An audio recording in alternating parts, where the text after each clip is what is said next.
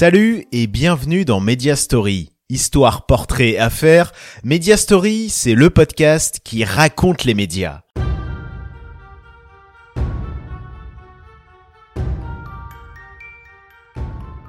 Aujourd'hui, voici la troisième et dernière partie de notre épisode hors série consacré à la télé des années 90. On achève notre zapping de la décennie 90 avec les années 1997, 1998 et 1999. Une époque où les variétés cédaient leur place au talent show, où l'on avait accès à plein de nouvelles chaînes sur le câble et qui s'acheva par les préparatifs de l'an 2000. Et c'est parti, on commence avec l'année 1997.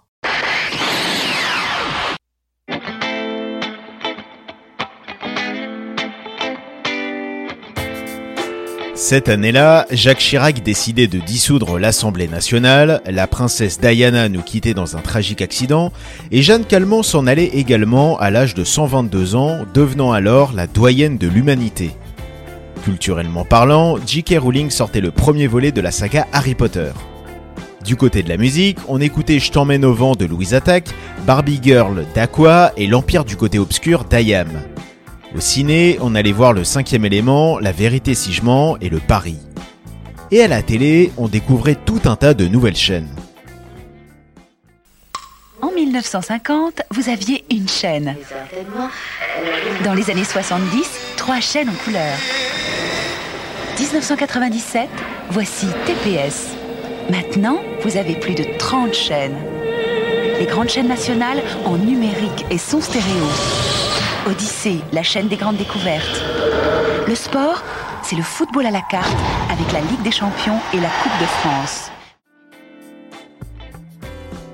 Au début des années 90, Canal avait ouvert le marché de la télé payante avec Canal Satellite. D'abord en analogique en 1992, puis en numérique en 1996. Dans le bouquet, on retrouvait Canal J pour les plus jeunes, Canal Jimmy pour les nostalgiques, Ciné Cinéma pour les cinéphiles, ou encore Planète pour les amoureux de documentaires. À la fin des années 90, les concurrents de Canal entendent pénétrer ce marché en pleine expansion. TF1, M6, France Télé, ainsi que la Lyonnaise des Eaux, s'unissent pour lancer leur propre bouquet de télé par satellite, TPS. Pour faire face à l'offre de Canal Satellite, TPS se lance dans une guerre des droits de diffusion elle signe des accords avec les majors américains Paramount et MGM pour le cinéma, et pour le sport, elle obtient les droits de retransmission de certains matchs du championnat de France, obligeant alors Canal à partager sa part du gâteau dans le foot. Aussi, pour muscler son offre de chaîne, TPS en lance des nouvelles, comme Infosport dédié à l'info sportive, la musicale M6 Music, ou encore celle dédiée aux jeunes co-créée par TF1 et M6 et qui s'appelle alors TF6. Mais face à Canal, TPS fait figure d'outsider. Elle détient en effet beaucoup moins de droits sur le cinéma, les séries et le sport. En 2005, TPS et CanalSat fusionnent, la grande majorité des parts étant pour Canal. Rapidement, TPS disparaît, renforçant alors l'hégémonie de Canal+ sur le marché de la télévision payante. Quant à Christopher, vous le connaissez puisqu'il remet son titre en jeu. Une fois de plus ce soir pour la seconde fois. Christopher, tu vas t'installer euh, à la table de nos invités avec euh, Monsieur Légitimus et Monsieur Chamfort. Quant à toi, Jennifer, je sais que c'est dur, c'est fort, tu voulais le public, tu l'as, et euh, ça va être pour toi ce soir. Elle a choisi deux titres, Bohemian Rhapsody de Braids, et tout de suite derrière, Ophélie Winter dans Dieu m'a donné la foi. C'est sa première télévision, elle est là devant vous ce soir. C'est le challenger des graines de chanteurs, mademoiselle Jennifer Bartoli.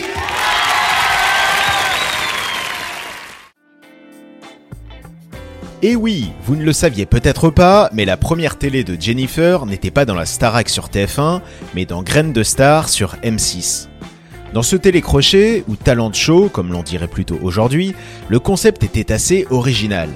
Car si la plupart des émissions du genre cherchent à trouver la nouvelle vedette de la chanson, et ce sera notamment le cas de celles qui vont débarquer au début des années 2000 comme Popstar, la Star Academy ou la Nouvelle Star, Graine de Star partait à la recherche de nouveaux talents dans plusieurs disciplines. La chanson bien sûr, mais aussi l'humour, la danse, l'imitation ou l'animation. Graine de Star verra ainsi débuter Alizé, Willy Denze, Evangeli, Jean Dujardin, Jérôme Commandeur, Bruno Salomon ou Michael Gregorio. Animée par Laurent Boyer et produite par Thierry Ardisson, la mécanique de l'émission était simple. Deux candidats d'une même catégorie s'affrontaient dans un duel, et le public votait pour choisir son talent préféré. Populaire auprès des téléspectateurs et révélatrice de nombreux artistes aujourd'hui connus, Graine de Star perdurera jusqu'en 2003, période où elle s'essoufflera face au talent show des années 2000.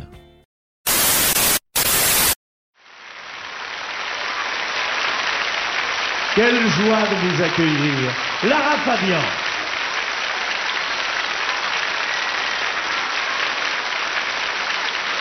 Ce n'est pas tout. Ces fleurs pour vous. Lara Fabian, mesdames, messieurs. Merci beaucoup. Merci à tous. Et puis, pour 300 000 exemplaires, le disque de platine. Voilà. C'est très lourd. Voilà, 300 000 exemplaires. Mesdames, Messieurs, sous vos applaudissements, aidez, Monsieur, cette ravissante chanteuse. À bientôt, au revoir. En 1997, France 2 avait aussi son télécrochet. Sous vos applaudissements avec Jacques Martin. L'émission, qui faisait partie de la supercase Dimanche Martin, qui occupait depuis 1980 les dimanches après-midi de la 2, avait pour objectif de dénicher la future star de la télé. Les candidats devaient alors, depuis l'immense scène du théâtre de l'Empire, démontrer leur talent d'animation face à un jury composé de célébrités du monde du spectacle et des médias. Parmi les challenges, se présenter de la façon la plus efficace face au public, savoir improviser, effectuer un sketch ou une chanson. Parmi les candidats ayant réussi à percer par la suite dans la télé, on peut citer Willy Rovelli et Christophe Beaugrand. Entre chaque épreuve, les apprentis animateurs laissaient place à des artistes et groupes qui venaient se produire en live. Sous vos applaudissements sera la dernière émission de Jacques Martin. Quand France 2 lui annonce en mars 1998 que son Dimanche Martin ne sera pas reconduit, il fait un AVC. Ce sera la fin de son immense carrière dans le PAF. Ainsi s'achève notre retour vers l'année 1997. Partons maintenant en 1998.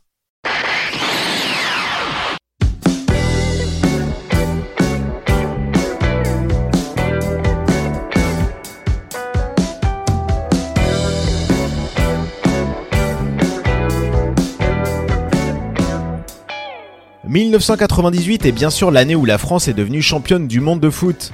Dans le reste de l'actu festive, cette année-là avait lieu la première édition de la Technoparade et se jouait celle qui deviendra une des comédies musicales les plus populaires, Notre-Dame de Paris.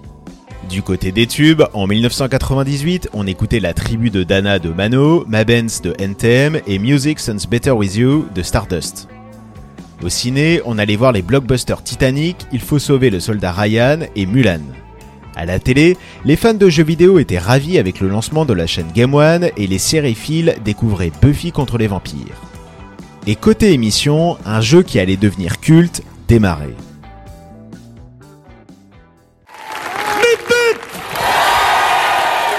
Bill Bill, où es-tu Bill? Me voilà, Vincent Oh, t'as mis- t'as changé ton pyjama, Bill. Oh oui, j'ai mis mon costume d'été numéro 42. Oh, tu es beau, Bill. Ça va bien depuis hier? Ça va super bien, On commence à prendre la vitesse de croisière? Oh, je suis bien sur Terre avec Clarisse, Rosa, Jamie et toutes les autres femmes. Ouais. De l'argent et des cadeaux? Euh, euh, oui, un peu, oui. Ah, le principe du big deal, c'est de remettre en jeu ce que l'on vient de gagner, et, et ce, tant qu'on aura quelque chose à rejouer. On va tout de suite démarrer ce big deal avec un jeu qui a des origines, euh, ouf, mexicaines, ancestrales. C'est le jeu de la piñata. Pour ça, j'ai besoin d'un homme courageux qui manie le sabre. Mesdames et messieurs, c'est notre premier deal avec Thierry. En février 1998, débarquait sur TF1 un jeu qui ne ressemblait à aucun autre et qui allait marquer la télé, le Big Deal. Aux manettes, on retrouvait Vincent Lagaffe. Costume flashy et énergie débordante. L'animateur avait su reprendre à la télé les recettes qui avaient fait son succès lorsqu'il était Géo au Club Med. Mais la vraie star du programme, c'était Bill. La légende voulait que l'extraterrestre bleu, venu de la planète Fricus, se soit écrasé sur la Terre avec sa soucoupe volante pleine de cadeaux. Des cadeaux destinés à être offerts aux candidats du jeu. Un beau storytelling. Et surtout, une vraie prouesse, car faire vivre un personnage virtuel qui co-animait chaque émission demandait du boulot. Il fallait pas moins de trois personnes. Une pour la voix et les mouvements du corps, un travail assuré par Gilles Vautier, qui accompagnera Lagaffe dans plusieurs de ses émissions télé, une autre pour les expressions du visage, et enfin quelqu'un pour assurer les animations virtuelles. Aux côtés de Vincent et Bill, on retrouvait les gaffettes.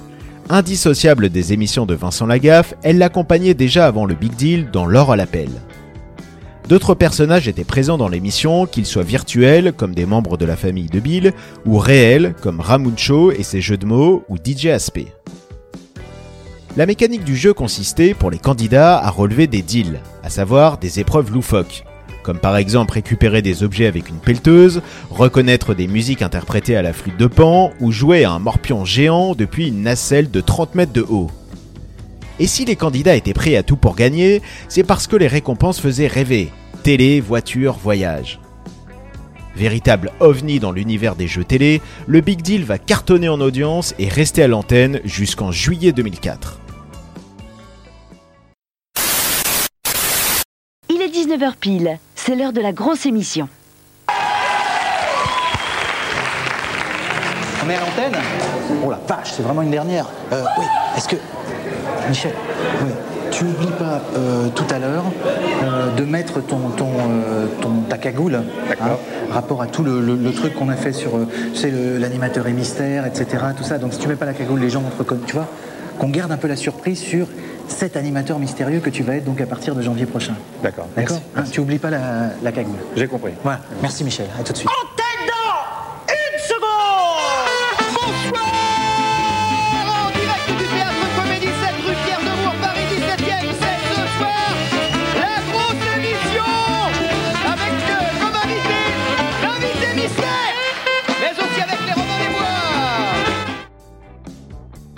Décembre 1998, en direct du théâtre Comédie sur la chaîne du même nom, Alain Chabat anime sa dernière grosse émission. C'était le programme phare de la télé qui déconne, créé en 1997 par l'ex-nul Dominique Farrugia.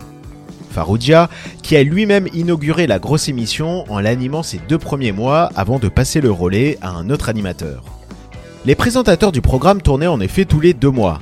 Patrick Bosso, Daniel Prévost, Virginie Lemoine, Christophe de Chavannes, Alain Chabat, Raphaël Mezrahi et Cadet Olivier ont ainsi occupé le poste. Dans son décor mi-let show, mi-théâtre, la grosse émission recevait un invité principal et était surtout rythmée par des sketchs des Robins des Bois. Au menu, de l'humour absurde. Pouf le cascadeur, Radio Bière-Foot, Monsieur et Madame Marcadet ou Dain le magicien. Autant de personnages et sketchs devenus cultes. Véritable pépinière de talent, la grosse émission ne sera pas un tremplin que pour les Robins, mais aussi pour Cadet Olivier, qui animeront l'émission de façon permanente entre 1999 et 2001, Jonathan Lambert, Stéphane Guillon et Cyril Hanouna. Un autre cadeau, Charlie. Oui, ah bah ce soir, de toute façon, Alors là. c'est c'est la nuit des cadeaux, on peut dire. Ça aurait pu être les trois mousquetaires. Non, non, non, ce sont trois, trois super copains De vrais amis. de longs jumeaux Fryans en anglais, Fryans. et ils ont vendu 2 millions de singles, 2 millions de singles. 800 000 albums. 800 000 albums. Ils ont démarré une carrière de comédien. C'est vrai. Ils ont parcouru des milliers de kilomètres. Des milliers. Et surtout, surtout, ils ont rempli toutes les salles où ils se sont produits. Et, et je tiens à redire que ce Oui. sont de vrais amis, Charlie. À ce vrais propos, copains. ils seront les 27 et 28 décembre prochains, c'est-à-dire demain et après-demain, au Zénith de Paris. Voici avec To Be Free, les, Les To Be To Be Free. À la fin des années 90, les boys bands étaient incontournables sur tous les plateaux télé. Et s'il y a une émission où on les voyait encore plus, c'était dans le Hit Machine sur M6. Présenté par un des duos phares de la télé des années 90-2000, Charlie et Lulu, l'émission était le rendez-vous musical du samedi matin. Et pourtant, c'était mal parti. Quand M6 lance le Hit Machine en 1994, il confie les rênes à Ophélie Winter, alors en pleine gloire, et à Yves Noël, un jeune animateur de la chaîne. Le concept du programme est alors simple, dresser le classement des hits du moment et passer des clips. Mais ça ne prend pas. Pour la deuxième saison, M6 change tout. Exit Ophélie Winter et Yves Noël, place à Charlie et Lulu. Le duo fait décoller l'émission. Leur recette, une vraie complicité, des costumes atypiques et des vannes dans tous les sens, bien que souvent pourris. Charlie et Lulu marquent leur différence avec les animateurs des programmes traditionnels habitués à recevoir des artistes et les émissions de variété. Et justement, le Hit Machine va profiter de l'essoufflement de ces émissions. Puisqu'elles disparaissent petit à petit, les artistes se tournent de plus en plus vers l'émission de M6 pour faire leur promo. Des artistes qui se produisent en live, c'est l'autre élément fort qui va participer aux bonnes audiences du Hit Machine. Toute la scène musicale du moment, française et internationale, nouveaux talents et grosses stars, venaient se produire dans le programme. Eminem, Britney Spears, Maria Carey, Prince, Patrick Bruel, Vanessa Paradis, Johnny Hallyday, les To Be Free, les Worlds Apart et tellement d'autres. On se souviendra aussi des Top Boys, un pastiche des boys bands incarnés par Charlie et Lulu avec leur tube Le feu ça brûle. Après près de 15 ans de bons et loyaux services, Charlie et Lulu quittent le Hit Machine dont l'audience est en chute libre. Si l'émission survit au duo, elle ne propose plus de live d'artistes. Elle disparaîtra alors rapidement de la grille de M6 dans l'indifférence générale.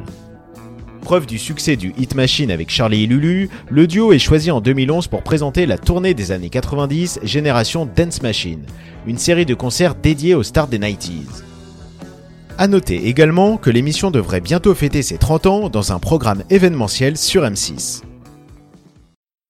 Et voilà pour l'année 1998, et maintenant terminons notre voyage dans la télé des années 90 avec l'année 1999.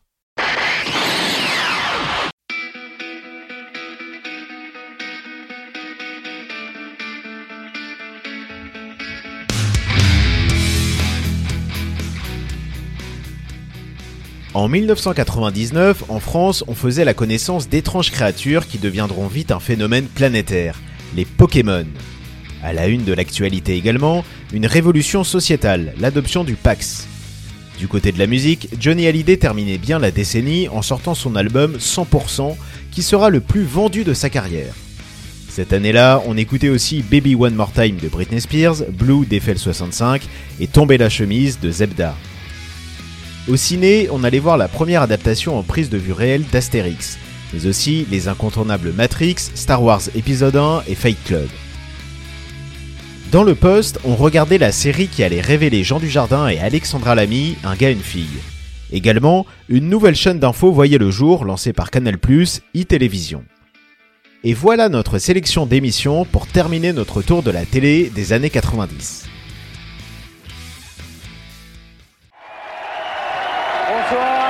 Merci beaucoup. Merci. Ça fait plaisir. Le public de sans aucun doute. Bonsoir à vous, merci de passer cette soirée, de démarrer ce week-end en notre compagnie. Avant de vous parler du thème de ce soir, euh, parlons un petit peu, si vous le voulez bien, des prochains thèmes. Quoi qu'il arrive, quelle que soit l'arnaque dont vous avez été victime, vous savez que vous pouvez nous joindre, nous écrire, nous téléphoner. L'adresse euh, s'inscrit sur le téléviseur. Alors nous préparerons plusieurs émissions. Les arnaques en tout genre, bien sûr, ça continue. Et puis si vous avez l'impression d'avoir été ruiné par injustice, parce que quelqu'un vous a escroqué, vraiment une décision qui ne vous appartient pas et qui vous a mis sur la paille, écrivez-nous. Nous essayons de trouver des solutions avec Maître Didier Bergès qui va me rejoindre dans quelques instants. Dans les années 90, toute une nouvelle génération d'animateurs qui vont marquer durablement la télé a vu le jour. Avec chacun sa spécialité. Arthur le divertissement familial, Nagui les jeux, Jean-Luc Delarue les débats de société et Julien Courbet la défense des consommateurs. C'est par hasard que Courbet, de son vrai nom Frédéric, a pris ce créneau. Car oui, petite parenthèse, Julien Courbet s'appelle en réalité Frédéric Courbet. Mais à ses débuts sur Énergie, un autre animateur de la radio portait ce prénom. Il a décidé alors de se renommer Julien. Avant de parler arnaque, Julien Courbet a fait plutôt dans l'humour. Il commence dans les médias en présentant des émissions légères à la radio et il fait des sketchs dans l'émission de Jacques Martin, ainsi Fon Fon. Il est ensuite repéré par TF1, il intègre l'équipe de Sacré Soirée en tant que chroniqueur et se voit confier la présentation de quelques nouvelles émissions, dont un magazine en 1994, sans aucun doute. Le principe, résoudre les problèmes des téléspectateurs victimes d'arnaques ou de traquage juridique. Très vite, la mayonnaise prend. Carton d'audience, elle passe d'un rythme bimensuel à hebdomadaire dès 1995, le vendredi en deuxième partie de soirée. La recette du succès Un mélange habile de sérieux et de légèreté. Pour le sérieux, la résolution des cas. Victime d'un promoteur véreux, d'un vendeur escroc ou d'un mari malhonnête. Chaque problème était illustré par un reportage avec les témoignages des victimes. Pour résoudre les cas, Julien Courbet pouvait compter sur l'avocat le plus célèbre de la télé à cette époque, Maître Bergès, et sur ses nombreux spécialistes qui œuvraient en coulisses. Pour le côté plus léger de l'émission, Julien Courbet recevait des invités en promo et des chroniques amusantes étaient proposées, comme les caméras cachées de Pascal Selem. Lorsque l'émission s'essouffle au début des années 2000, sans aucun doute met de côté l'aspect léger pour se concentrer sur la résolution des arnaques. Le décor s'assombrit, le ton est plus sérieux et l'équipe d'avocats, de médiateurs et de spécialistes s'agrandit. Un des moments forts de cette période est lorsque Julien Courbet et son équipe appelaient les personnes mises en cause pour négocier avec elles. Des échanges alors souvent agités. En se faisant le défenseur des arnaqués, Julien Courbet est vite surnommé le Zorro du PAF. Il va exploiter le créneau à fond en proposant de nombreuses déclinaisons de sans aucun doute, comme les 7 péchés capitaux, la guerre des voisins ou la grande soirée anti-arnaque. Et parce que la télé ne suffit plus, Julien Courbet va lancer le magazine Stop Arnaque et une version radio de sans aucun doute, ça peut vous arriver sur RTL, qui caracole en tête des audiences de sa tranche depuis 20 ans. Un succès tel que le programme est adapté en version télé sur M6 à la rentrée 2020. Une sorte de retour de sans aucun doute finalement. Euh, Vous parlez français? No. No. Jennifer, you are an actress and a, and a singer. Yes. And you are born in uh, you were born in New York. Il demande si elle est née à New York. But, Elle dit oui. uh, You are from uh, Puerto Rico. Si. Your family is from Puerto Rico. Oui. Voilà. Il dit que, Oui. il dit que Laurence, sa famille pouvais porte des traduire tricots. Voilà. But do, do, do, you speak Spanish? Yes. Oui, oui, elle a un petit Spanish. caniche. Il dit qu'elle a un petit caniche. Oui. Ouais. And uh, you you were in a, in a film called in France Hors d'atteinte with. Uh, Voilà, George- elle a George joué dans un navet qu'on n'a pas vu en France. yes. Hein? And uh, A votre avis, est-ce que Jennifer Lopez a apprécié cette interview de Thierry Ardisson et Laurent Ruquier? Difficile de le savoir. En revanche, ce qui est sûr, c'est qu'elle a bien apprécié le concept de l'émission. Et je vous dirai pourquoi dans un instant. Mais avant, revenons sur l'émission en question. Elle s'appelait Le Grand Tralala. Diffusée sur France 2 durant l'été 1999, son principe était insolite. Des présentateurs phares de la 2 devaient animer le programme sans en connaître le contenu à l'avance. On relevait le défi Christine Bravo, Patrick Sébastien, Jean-Luc Reichmann et en duo Thierry Ardisson et Laurent Ruquier. Pour guider les animateurs improvisateurs, un producteur leur donnait des consignes à suivre. Parmi les défis à relever, réaliser une interview d'un invité sans le connaître, présenter un JT, animer un débat ou encore un jeu. Avec le grand tralala, ni les téléspectateurs ni les animateurs ne savaient à quoi s'attendre. Parmi les invités mystères de l'émission, il y eut donc Jennifer Lopez qui assura un live et répondit aux questions du tandem Ardisson-Ruquier. Visiblement conquise par le concept original, elle décida d'acheter les droits de l'émission en 2004 pour l'adapter à la télé américaine. Le 31 décembre 1999, au seuil d'un moment mythique, toutes les cultures du monde se réunissent autour d'un programme planétaire. La féerie des 24 minuit dans une ronde d'images des plus beaux instants de la planète. Information, divertissement, festivité, magie. La famille TF1 se mobilise pour 30 heures d'un direct de légende. Le compte à rebours va commencer. Les visages s'illuminent. TF1 vous convie à l'an 2000. Pour le passage à l'an 2000, TF1 se devait de voir les choses en grand. La Une avait décidé de ne pas lésiner sur les moyens en proposant le 31 décembre 1999 pas moins de 30 heures de direct. Dans Millennium, TF1 avait convié tous ses journalistes et animateurs phares pour assurer un grand programme mêlant infos, reportages, invités, divertissement et musique. Et parce que la chaîne ne voulait pas manquer tous les passages à l'an 2000, elle proposait des duplex dans le monde entier pour les vivre, en Australie, au Japon ou en Nouvelle-Calédonie. De nombreux reporters sillonnaient également la France pour faire un zoom sur les différentes initiatives prévues pour clore l'année 1999. Pour son programme événement, TF1 avait constitué plusieurs binômes d'animateurs qui étaient installés depuis un immense studio place du Trocadéro.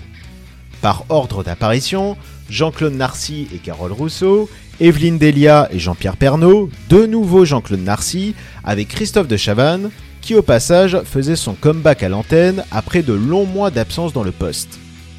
À 3 heures du passage à l'an 2000, Arthur et Jean-Marie Bigard présentaient une fureur exceptionnelle. Pour le décompte, les deux stars du JT de la Une, Claire Chazal et Patrick Poivre d'Arvor, étaient les maîtres de cérémonie.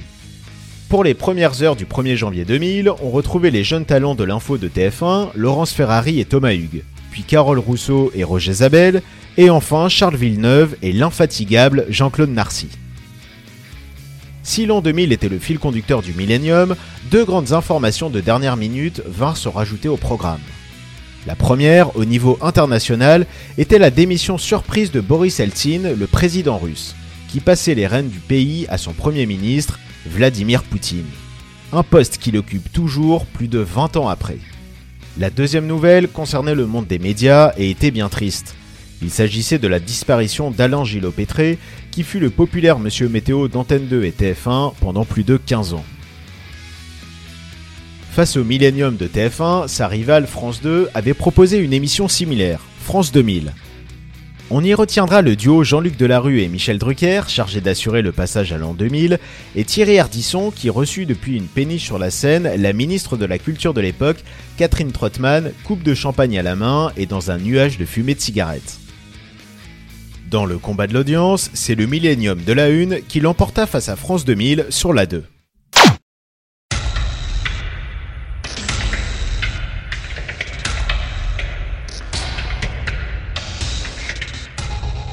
C'est avec ce programme événementiel que s'achève notre grand zapping de la dernière partie des années 90. Les années 90 auront été une décennie considérable pour la télé. Une décennie marquée par des événements majeurs, avec la création de nombreuses nouvelles chaînes comme Arte et LCI, la naissance de France Télévisions et l'arrivée de la télé par satellite. De nombreuses futures stars de la télé se sont fait un nom à cette époque. Nagui, Delarue, Bravo, Arthur, Fogiel, Lagaffe, Courbet. La décennie 90 aura apporté également son lot d'émissions cultes.